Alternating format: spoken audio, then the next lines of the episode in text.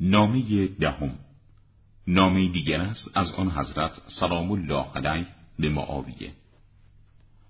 و چه خواهی کرد در آن هنگام که برکنار شود پرده های پوشاننده وضع امروزی تو از دنیایی که با آرایش آن شاد و مسرور شده و با لذتش تو را فریفته است.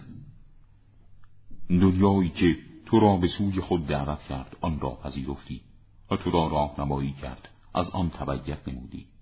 و دستورت داد اطاعتش کردی. و نزدیک است بازدارنده تو را در موقعیتی باز دارد که هیچ سفری نتواند تو را از آن نجات بدهد. پس از این کار کناره بگیر و وسیله برای محاسبه اعمال در قیامت به دست آور.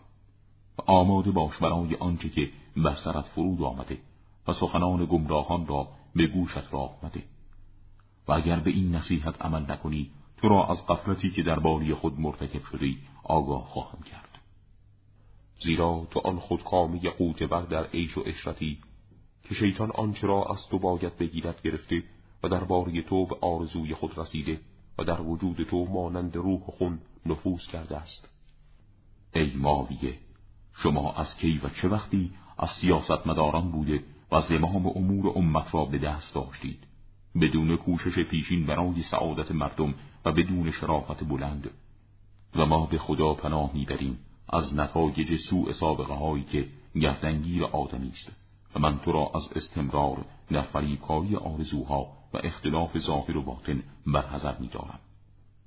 منو به جنگ دعوت کردی پس مردم را کنار بگذار و از لشکریانت به سوی من بیرون آر و دو گروه را از کشتار معاف دار تا بفهمی قلب کدام یک از ما به جهت گناه تیره و بینایش پوشیده شده است من همان ابوالحسن قاتل جد و برادر و دایی تو هم در جنگ بدر شمشیر در مغزشان فرو بردم و همکنون آن شمشیر را به دست دارم و با همان قلب صاف و پاک با دشمن رو روی می شود. من دینی را تغییر ندادم و پیامبری به وجود نیاوردم و من بر همان مسیر روشن حق در حرکتم که شما با اختیار آن را رها کردید و با اکراه در آن وارد شدید.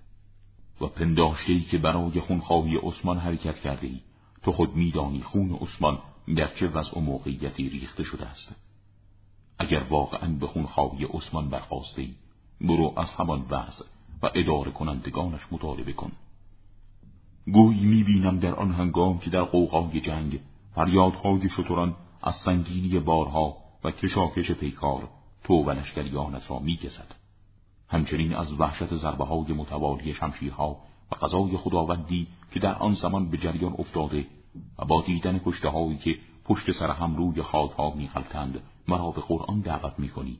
در حالی که آنان یا کافر و منکرند و یا برکنار شده از بیعتی که با من نمودند.